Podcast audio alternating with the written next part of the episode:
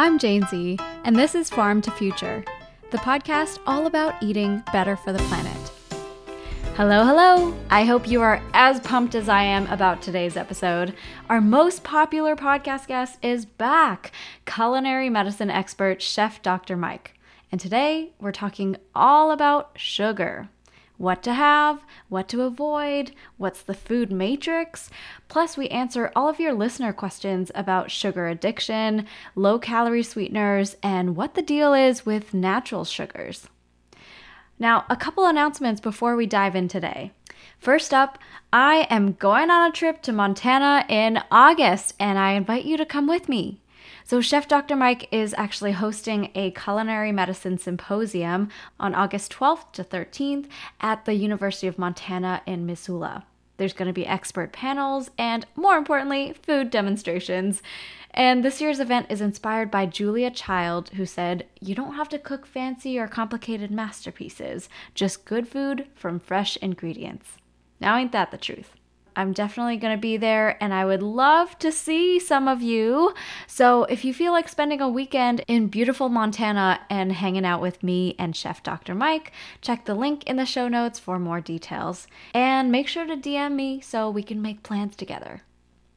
Okay, second very, very exciting announcement. This is something that I've been working towards since starting the podcast last November. And if you listen to Farm to Future on the reg, you'll know that I put the show together as a labor of love and have gotten to meet so many incredible farm to foodies like you, and also some companies that are doing amazing work. Today marks the day where we have our first official sponsor, Q Confetti. Please meet Pederson's Natural Farms. If you're on Instagram, you've probably seen me post stories about their sugar free bacon and my kielbasa recipe with cauliflower and carrots, or their amazing breakfast sausage, which is legit some of the best I've ever had. And trust me, they're not just some random meat company. I am so, so proud and honored to be partnering with them because they're a business that truly cares for animals under the Global Animal Partnership. And they're a great case study for how to do humane animal husbandry at scale. If you do eat meat, I highly recommend you check them out. It's a great way to support an ethical, sustainable business and support me so I can keep bringing you awesome content.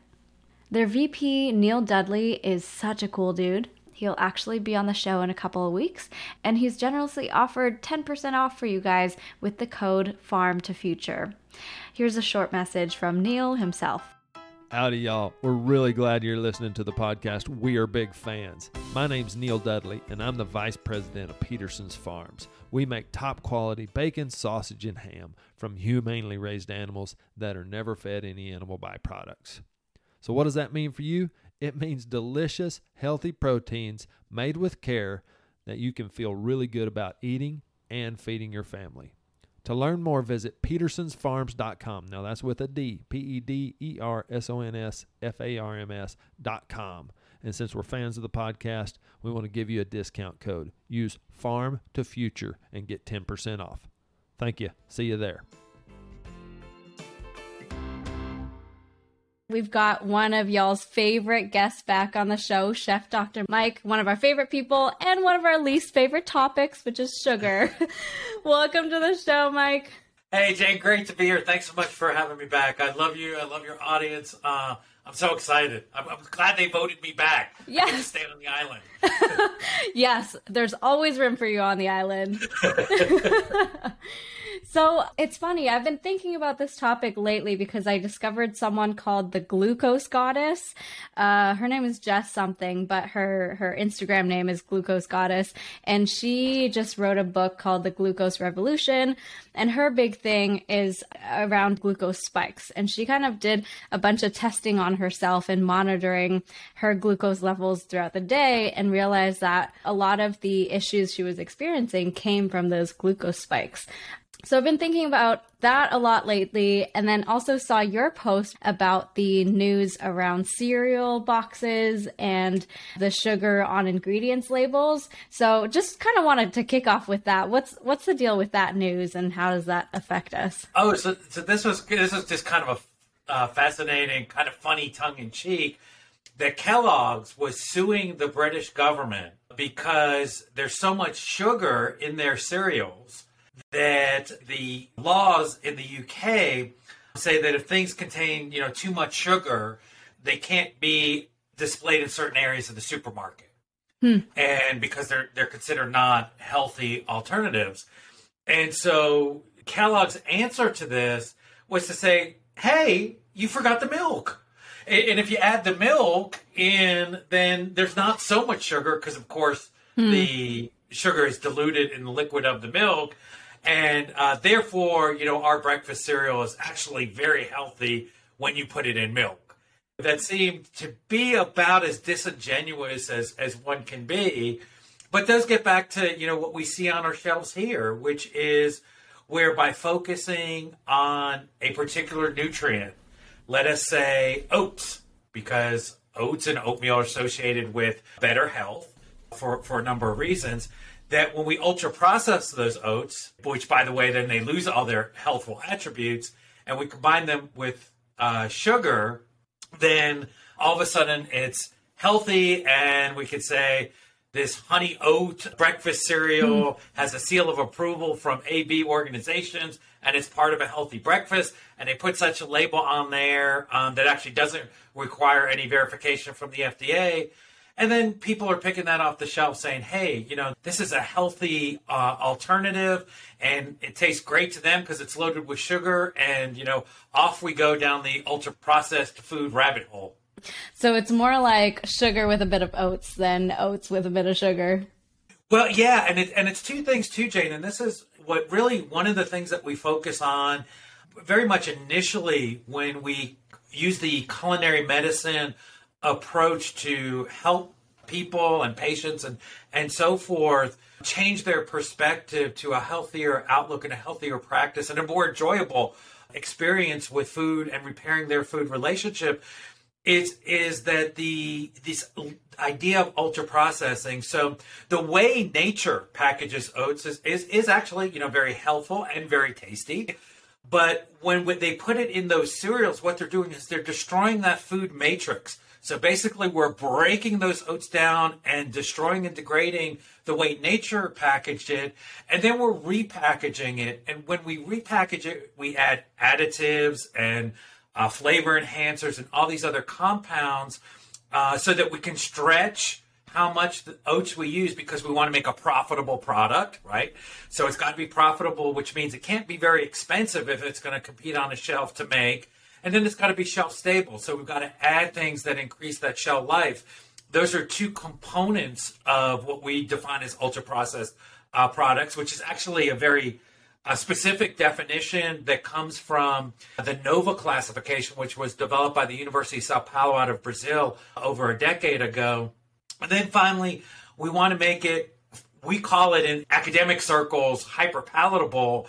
But in, in real parlance, what we're talking about is making it an addictive food, right? That's what hyperpalatable is. It means you want to eat it again and again, and you mm-hmm. want to eat my brand of cereal again and again.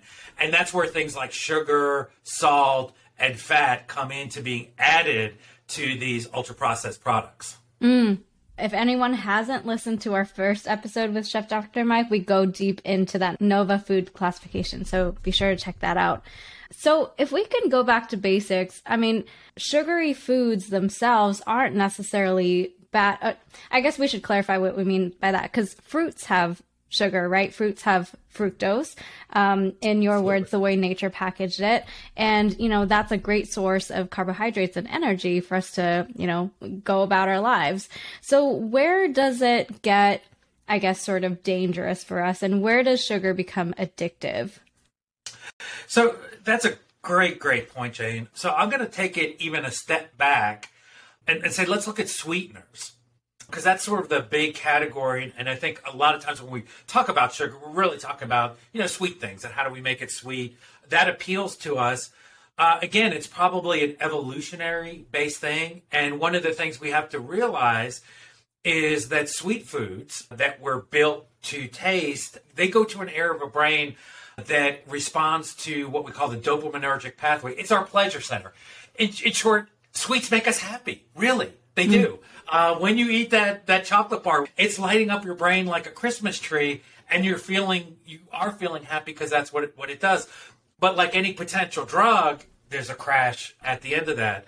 And so sweet things we we are built to enjoy because if Mike and Jane are out on the Serengeti, uh, our ancestors are out there, you know, caveman Mike and cave woman Jane, and we're on the Serengeti, and here comes the saber-toothed tiger, and your ancestor happens to grab that, you know, peach that's low lying there on the branch, and you get a burst of sugar and energy.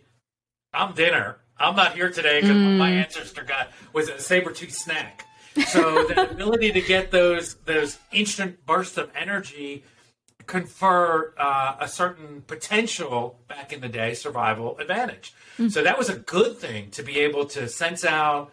Um, and that's the way nature builds us too, which is just a funny aside is that things that, you know, tend to enhance our survival or survival of the species are generally what we experience as pleasurable because it's a behavior that nature wants us to repeat again and again. And it's in our best interest. So it's always good to keep that in the back of our brain when we look at sweeteners, we have the, the ones that nature gives us, right? That's honey. It's the fruit you, that you said. And, and let's face it, you know, back in, in the cave person days, there wasn't a lot of these available. I mean, you could probably get some honey, probably get stung a lot, so there was a risk involved there. You would get fruits, but they grew in seasons. And there wasn't, you know, tons of sugar lying around. And that only came about as invented, um, we believe, uh, in China several thousand years ago. And for many thousands of years, uh, it was actually considered a medicine, given in small amounts, hard to produce. That changed a little bit, actually, with the Pirates of the Caribbean.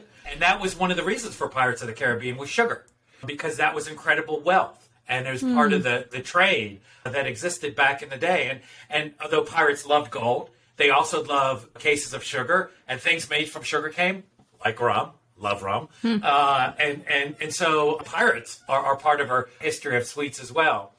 And even up until the mid 20th century, sugar was still pretty darn expensive. And so people ate it in really pretty limited amounts. Then came something that changed the game. And we went from natural fruits and honey to you know sugar, which is a processed ingredient, but just molecules of glucose and sucrose, and a little bit cost prohibitive, to something called high fructose corn syrup, mm. and that was uh, invented by the Japanese in the early '70s, and it was pennies on the dollar to sugar, and we could, and it was hyper sweet, and so we could add it to things like soft drinks, and they became much cheaper because you didn't have to add as much uh, as you did in terms of sugar. And as I said, it was pennies compared to dollars for sugar. And it changed the game. And now you can add high fructose corn syrup to everything, including things like savory burger buns that people would get at the drive through. And they were actually added not that long ago for imperceptible levels of sweetness. Not that you would perceive it, but remember, we talked about those areas of the brain that would light us up. Mm-hmm. Boy, boy, you know, this McBurger's much more delicious because I remember my mom would say, oh, "We don't need to go out to eat. I'll make you a hamburger that's just as delicious." And I and I eat it, and I'd be like, "This isn't really near as good as like the drive-through because the drive-through one was loaded with with sugar, and it's stimulating those areas of our brain." And it turns out that when we destroy things and add it back in terms of high fructose corn syrup, that is an ultra processed product. And when we add that to things, even to like something like bread, that is one of the criteria of transforming that bread from what we call Nova Group 3, which you mentioned we talked about, which is not ultra processed, into Nova Group 4 or an ultra processed product because high fructose corn syrup is what we call a MUP or a marker of ultra processing. And it also turns out that when we eat high fructose corn syrup, we don't metabolize it the same way we do when we get uh, glucose and fructose in, in fruits that's bound up in fiber in something we call that food matrix that makes us digest it differently, it becomes immediately available to our bodies. The glucose gets absorbed immediately. To your point, those glucose spikes. And then fructose is, is metabolized quite differently, free fructose, even though it is also a, what we call simple sugar. And it actually does two very important things. It makes us want to start building fat in our body, which is not good. And then it tends to shut down our satiation response. So normally when you get some sugars and some sweets, after a little bit, you don't want it anymore. You've had enough. It's sweet. And because it starts signaling us that, that we're full, you've eaten something, you've gotten enough. Well, when we use high fructose corn syrup, that response is, is shut down, it's suppressed. So people eat things with high fructose corn syrup and never get the off switch turned flicked on their brain. And so you you want to eat more chips and more cakes and more cookies and more snacks and more uh, baked goods. And of course, if I'm selling something, that's what I want. Yeah. So going back a little bit, can you explain what exactly is high fructose corn syrup? So I assume it's something derived from corn, but how how do they actually make that product? So it's quite an industrial process. It's like not something even with a Mr. Wizard chemistry set, you will not be able to do this in your home kitchen.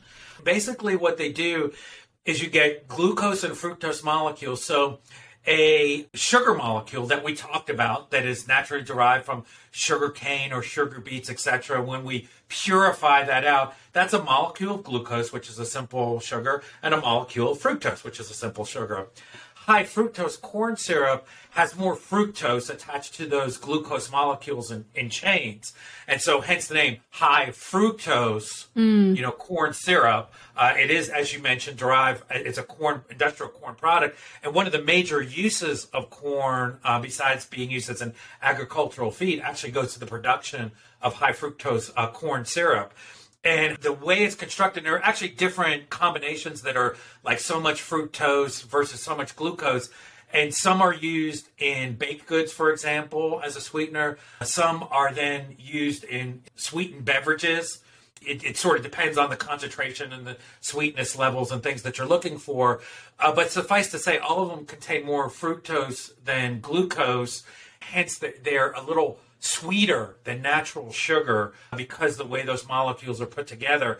And hmm. they're put together in a way that does not occur in nature. Hmm. Interesting. So, um, a couple thoughts this triggered is one of my hypotheses around sugar intake is it's going to vary for everyone, right? What you need in terms of sugar levels. Two factors that come to mind are one, how active your lifestyle is. So, you mentioned the Serengeti example earlier. We might not be running away from saber-toothed tigers, but, you know, but, you know, my friend Mark is a marathon runner, or, you know, I do a lot of cardio and I'm going to want to prep for that with with sugar that can be burned easily, right? Um, and then the other factor you mentioned is seasonality, where in the summer I do tend to crave more fresh things, more fresh fruits and vegetables, and you know less heavy, kind of meaty, potatoy things. I guess how do you think about like matching up your sugar intake to your lifestyle, and are these the sorts of factors you would think about? Yeah, I, I, think that's a great point. And so I don't worry about the sugar occurring in, in natural foods at all. It, it's wrapped up in that in nature's food matrix. Again, talking about those glucose spikes. So that's something when we look at individual isolated foods, we refer to as the GI or glycemic index, mm. um, which is is how rapidly does that glucose spikes occur after you eat that uh, food. And what's interesting, if we look at fruit juices, uh, which I don't actually do a lot of, I don't necessarily recommend that people do a lot of, what we find is because we've taken that fruit juice out of the natural matrix that it comes in, those uh, GIs tend to be quite high. Um, mm. And things that contain high fructose corn syrups have those high glucose spikes, those high GIs that you're talking about.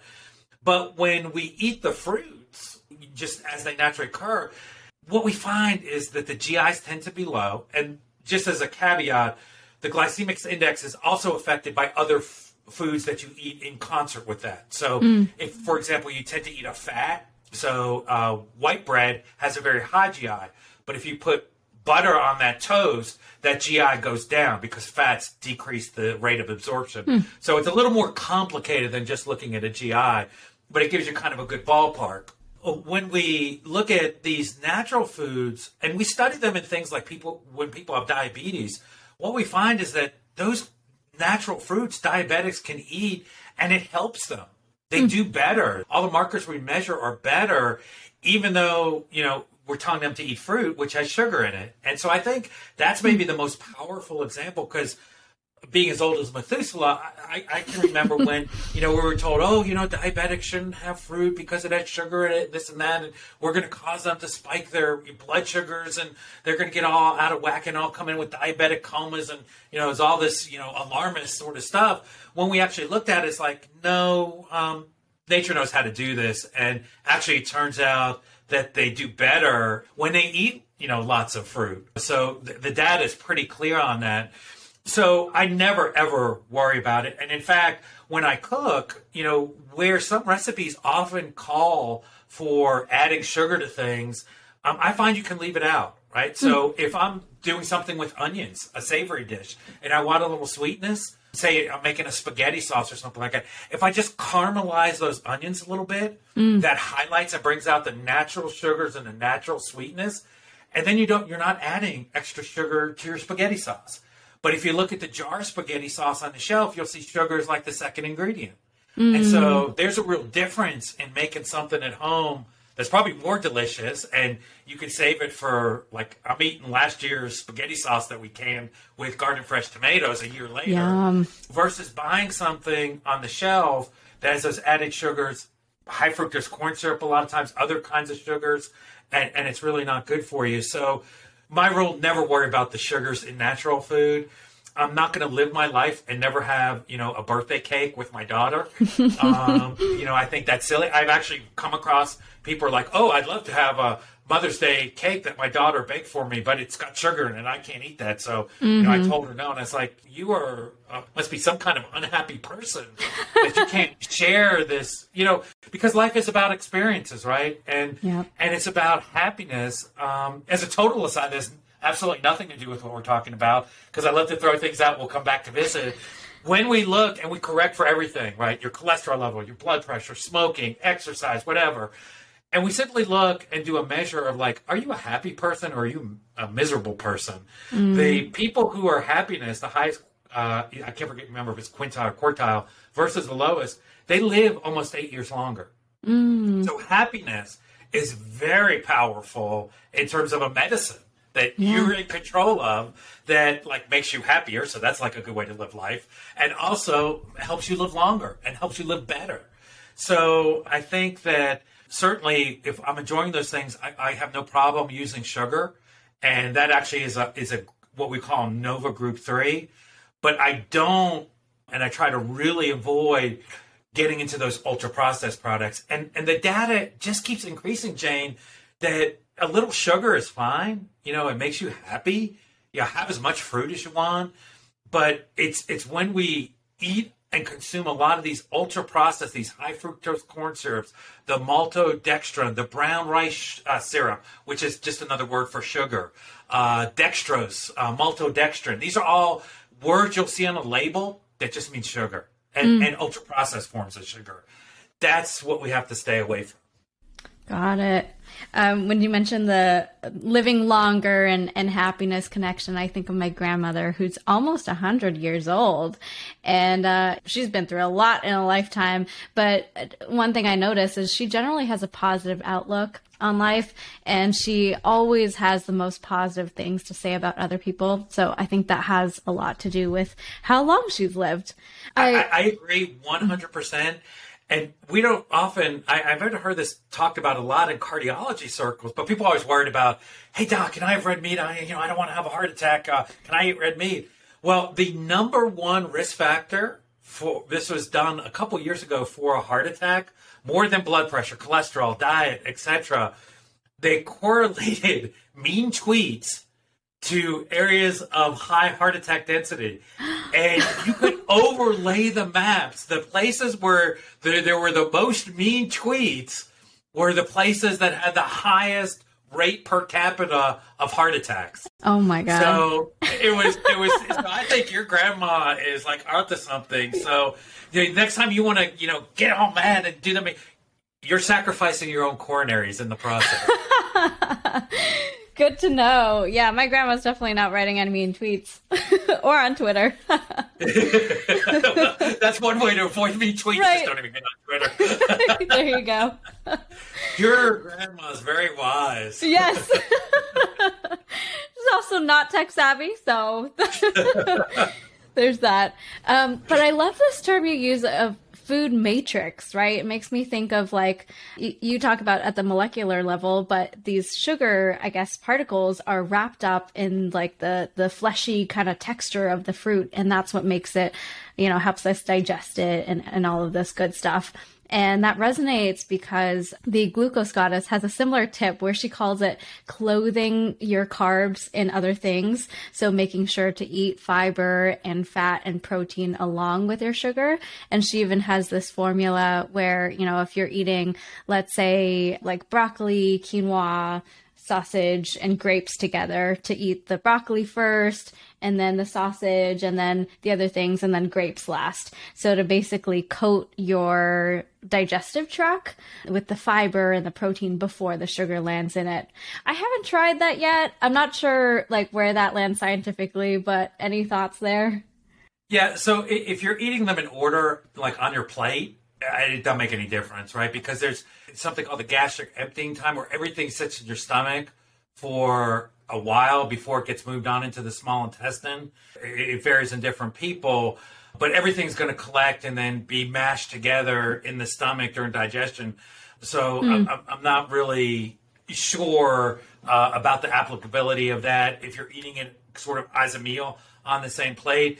If you're talking about timing it out during the day, then it, it, that potentially does have a difference. I'm not really sure what she means with that. But I would say, in terms of the food matrix, it's even simpler. It's, it's just the way that nature prepares the food.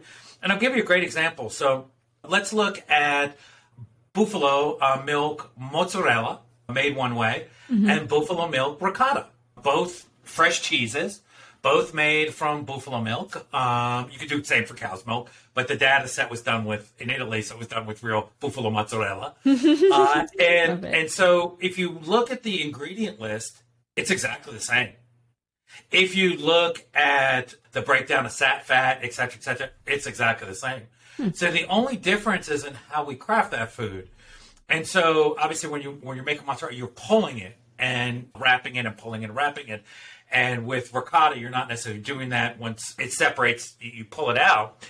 Then when we look at how that affects when we eat it, sort of the secretion of hormones, our uh, physiologic response to it, our biologic response to it, our GI, our glycemic index, we find out that they're totally different. Mm. So how could something that is the same ingredients, if you were looking at ingredient label, absolutely identical, have two different physiological and biochemical responses. Mm. Well, that's the secret of the food matrix. Uh, so if you were to look under electron micrograph, which I wish I could pull up because I actually have that, I'm such a geek. uh, you can see that that these strains of cheese and mozzarella are, are all linear. Uh, mm. They're like little soldiers lining up, and that's of course when you bite that pizza and it goes and then hangs on your chin. You know that little bit, yeah. right? That's that's because of the way it's made, and ricotta obviously doesn't do that we also find there's a different GI for pasta depending on how thick it is. So again, the ingredients are the same, but the thickness of the pasta will affect not only the GI but also again our response. This is all the food matrix, so how it's packaged. So it's kind of like each food is its own you know little thing being you know dropped off from Amazon.com and you know how sometimes you get paper stuffed in there, and yeah. sometimes it's little air things in there, and sometimes it's broken because there's nothing at all, and they should have put something in there, mm-hmm. right? So each food comes in its own little Amazon package, and you know ultimately how we receive it and the shape it's in when we get it is is dependent on that packaging, and that's the food matrix. And mm-hmm. what I'd say, you know, with ultra processing there's no package at all, and it's like my UPS man who just throws it in the snowbank at the curb in the winter because he won't drive up, and everything's broken and frozen. So that's ultra processed food. that is a great image. well, it's not so great when you go down there and you go, "Are you kidding me?" You know, it's right. been in the snowbank for twelve hours, and you pick it up and you just hear the pieces, and you're like, "Oh, oh, oh man." Sounds like you're talking from experience yeah, this is this is this is the real world we talk about here, Jane. I love it. I've got a couple listener questions here. Some of you you've already touched on. So one is around naturally just derived sugar. We talked about fruits They're awesome. What about other sugar alternatives like honey, agave nectar, maple syrup? So in the wild, I mean, if you were to go tap a maple tree, you'd be sitting there for hours, if not days and months waiting for it, right? and so the the kind of quote unquote natural method is like you wouldn't get very much sugar at a time, but you know, if we're using those things to replace refined sugar in say baking, it, is that better? Is that the same? I love that. Um, and that's a great, great question. Uh, thank you, listener. So, when we talked about sweeteners, um, I would say there are what I call sweeteners of redemption. So, these are naturally occurring things like honey, uh, like maple syrup. And what we're getting with that, so honey you know, it's antimicrobial, antifungal. It's rich in all these things that are really beneficial for us. So we're getting more than just the sugar molecule there. Uh, maple syrup, great natural source of like manganese, uh, for mm. example, along with broccoli and things like that. So we're getting more than just the, the sugar out of that. So yeah, I if I'm going to create something, if I'm going to use an added sweetener, um, and there's a place for that, definitely you know, one of the, the simple things that I did many, many years ago, for example, my wife doesn't like her coffee black like I do. So she was always adding one of these horrible ultra processed sweeteners. I said, just try a little honey in there, you know, just a little bit of honey in the morning with that coffee. And, and now that's all she'll have. So she's getting a little bit of benefit along with that sweetness. And, it, and it's not like, you know, Pooh Bear you know, Winnie the Pooh sitting there having honey, you know, out of a pot, jar after jar of honey. yeah. So I, I, think those are great. And, and to me, those are a little bit more preferred than what you mentioned, which is just sort of the natural cane sugar, the refined sugars. But even within that, there are forms of sugar that are more raw. Mm-hmm. So they'll have more. Sometimes they're made from sugar cane. They'll have more of that molasses flavor, and they will then, since they're like brown sugars and those types, the more raw, they will have additional elements and nutrients and, and, compounds in them. So they're a little bit better than just the pure white sugar, which, as you mentioned, is refined and just those molecules of, of glucose and fructose, as we mentioned. And you can kind of go, you know, really up the spectrum from honey and maple syrup you know, all the way to brown sugar to white sugar, sugar to high fructose corn syrup, mm. and you're mm. going in an increasing level of processing till you cross that border with things like high fructose corn syrup and, and the levels of ultra processing. Mm. And did those sugars, that gradient you just mentioned, did those map onto the the Nova groups? They sure do. So we would take, you know, honey is a raw ingredient. Mm. Maple syrup we could consider a raw, you know, ingredient. Uh, when we get to the brown sugar, so those would be like Nova class one, class 2 mm-hmm. The brown sugar would be, you know, kind of like a, a Nova group three. And again, that would be, um, um, um, and even some of those group two, which are just kind of food products. So again, mm-hmm. these are things you and I would use in our kitchen. We've used for thousands, as we mentioned, the history of sugar, thousands of years. Ultra processed options like high fructose corn syrup, those are clearly group four you know, and obviously relative new, newcomers. And a simple tip is like if you wouldn't use it in your kitchen, um, mm-hmm. even though I know you can buy jars of high fructose corn syrup now, um, like oh. if you wouldn't really use it in, in your kitchen, you probably you know shouldn't be using it in your kitchen.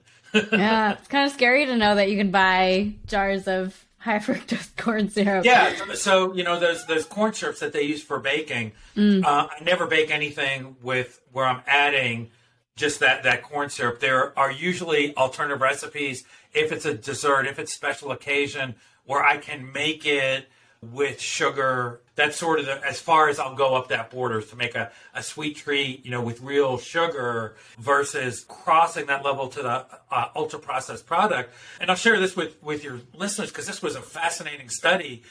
Uh, it was called the Adventist Health Study, and, and they did one. This was Adventist Health Study two. They did Adventist Health Study one years ago, and it was one of the early and few studies that suggested us that maybe just you know vegetarian food was superior to an animal based diet in terms of health and longevity.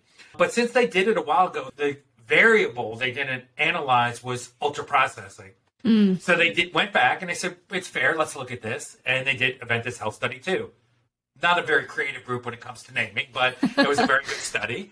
And, and it was over 75,000 people. And they had a big vegetarian contingent because a lot of Seventh day Adventists, vegetarian diet is, is what they really prescribe in their practice. Long story short, what they found is that unlike the first one, when they corrected for levels of ultra processing, there was no difference in health outcomes.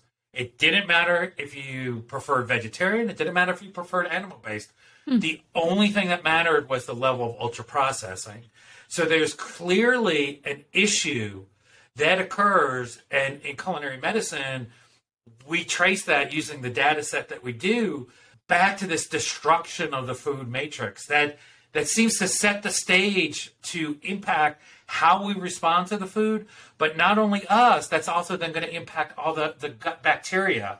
So, you know, taking probiotics and spending 75 bucks a month for probiotics every day doesn't do you any good if you're eating all this ultra processed food, which, by the way, according to a supermarket survey, over 90% of meals and things labeled vegetarian at supermarket are ultra processed. Ooh, that's very telling. I mean, yeah. yeah. So if you're going to do that, make sure you, you do lots of your own fresh fruits and veggies. Yeah, that's my hunch too. After our last conversation and just doing more research, is realizing the the real battle, so to speak, is not between plants versus animals. It's real food versus processed food. Right? I want to get back to that uh, real food. I'm going to retire now, and you can teach my class because yeah, that, that, you you pretty much just covered the whole introduction to culinary medicine. All there of you who go. just uh, listened to Jade, you just got your certificate. done. One and done. One and done. Love it. Um, You're giving all my secrets away for free. Everybody go check out Chef Dr. Mike's website.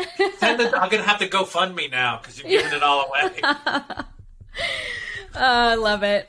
Um, a follow on question from Amy is What is kind of the latest research? And I kind of have a hunch on sugar substitutes like Splenda or Sweet and Low. And she mentioned back in college learning about there was a connection to finding cancer in mice. Um, and also, these sweeteners can tend to be much sweeter than regular sugar, so it can heighten our threshold for sweetness. But what's kind of the latest thinking and research around these uh, artificial so, sweeteners? Yeah, so just um, about a, a month, maybe six weeks ago or so, another one of the, the many artificial sweeteners out there was linked over the long term to increased risk of cancer, mm. uh, in this case specifically breast cancer. So it actually goes back many, many decades to an interesting sort of observational phenomenon. So back in the day when we thought, you know, the, the risk was the calories and eating a lot of calories, and that's how people got fat, um, etc like diet sodas with artificial sweeteners were a great thing because you could get your sweet fix, but you were getting zero calories. So there wouldn't be any impact of it. Well, when we follow these people in the cardiovascular literature, an interesting thing occurred. We watched people who drank like coffee, tea, water, mostly, etc. Then up here, increased risk were people drinking sugar sweetened beverages.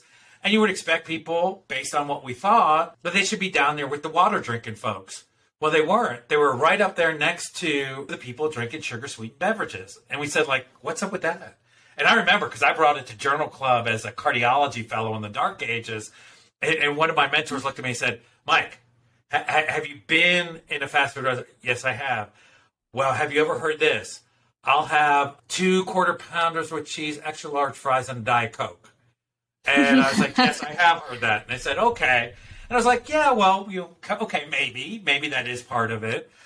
But when we actually looked at it in models, what we found, and this was published in Nature probably five years ago, what we found is that those artificial sweeteners, being again novel compounds that we have not evolved to respond to, nor has our gut bacteria respond to, what it does is throw the gut bacteria and then thus your uh, whole gut and gut microbiome into a pro inflammatory state. So it predisposed in a murine model uh, these animals to develop obesity, which is an inflammatory process we know now, type 2 diabetes, which is an inflammatory process we know now, and then all the things that are associated with those types of inflammatory processes. It really took you from a, a position of neutral to pro inflammatory.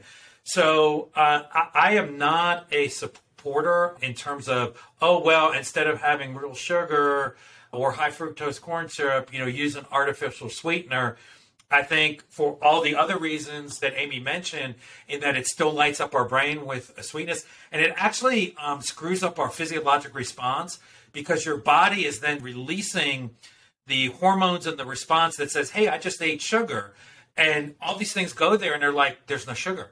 There's no mm. sugar molecules here," and so it, it it becomes an abnormal response to the stimulus, mm. and kind of gets our, our brain screwy, and our response is kind of screwed up. So yeah, I think Amy's spot on for a number of reasons. I just say you know stay away from them. Stay away. Yeah, sounds like it's almost like you're running on empty. It's like your brain thinks you've got sugar, but the tank's empty. Yeah, it, it, it's not there, and yet you're sending all these things out to to deal with lots of sugar, and it's sort of like a ghost army. That you know, there's nobody there, and it is still though programming that emotional connection to the sweetness so you're still becoming sort of addicted to that reward stimulation. When we truly enjoy something, and you know, I've talked about stepping back and switching the, the neurologic gears into an attitude of gratitude and, and, mm. and being mindful and appreciating that meal. We are, in fact, switching then to the oxytocin mechanism. And, and that is not subject to habituation, which the dopaminergic reward center is. So dopaminergic is a reward center, so that's why when you can eat one candy bar and feel really good, and then after a week you need two candy bars to get that same sort of pleasure from it. Mm-hmm. So it, it's you need more reward, right? It's it's oh yeah yeah I, I, got one Maserati, but yeah I'm not really happy. I need you know two Maseratis or whatever that would be. That's that's our re- reward response, and we become habituated to that, meaning that you know it takes more for us to get that same high from mm. it. Um, it's basically how drugs work, right? You know, all of a sudden, you know, I need more of whatever, you know, drug to get that same sort of response. That's habituation. That's a dopaminergic reward response. It's how opiates work. And, and we've done really good as a society dealing with those. Um, so that was sarcasm, everyone. Is is why my mom still loves me. Mm. Um, that's the bonding between a mother and child. I was a horrible child. Um, as an adult, I would dread ever having to deal with a kid that was as, as horrible as I was. Um, my mom is a saint, you know, rest her soul. And she loved me, you know, no matter what kind of screw up I was. And I was a plenty of screw up. And, you know, how much heartache in, in retrospect I caused this poor woman. She loved me because she was my mom and I was mm. her kid. And that is oxytocin. You know, it can't be habituated. And it just seems to me like that's where your grandma dwells. I mean, mm. she's mastered, you know, being in this oxytocin realm and she's the living proof of the benefits for being there as opposed to, you know, going from dopaminergic to dopaminergic reward. Yeah, yeah, totally. Speaking of the dopaminergic, uh, one question from Maria Is sugar as addictive as cocaine, or is that a myth? It's hard to say if, if one is more addictive than another because that also depends on your individual response to it. What we can say without uh, controversy is that they operate in the same manner. So, as we were just talking about this dopaminergic response, this is the way that opiates work. It is the way we process ultra processed foods, which are constructed with layers of salt, sugar, and fat and they're constructed in, in that way because salt is probably the origin, according to many uh, scientists, of all addictive behavior in human beings because we are programmed because we need it for life to seek out salt as omnivores. Hmm. Well, thank you so much, Chef Dr. Mike. I feel like we have more questions now to dig into. Um, I'm sure folks would love to have you on again. Maybe we could make this a regular thing. And that's a wrap. Thank you so much for tuning in. Remember to nourish your body, and I'll talk to you next time.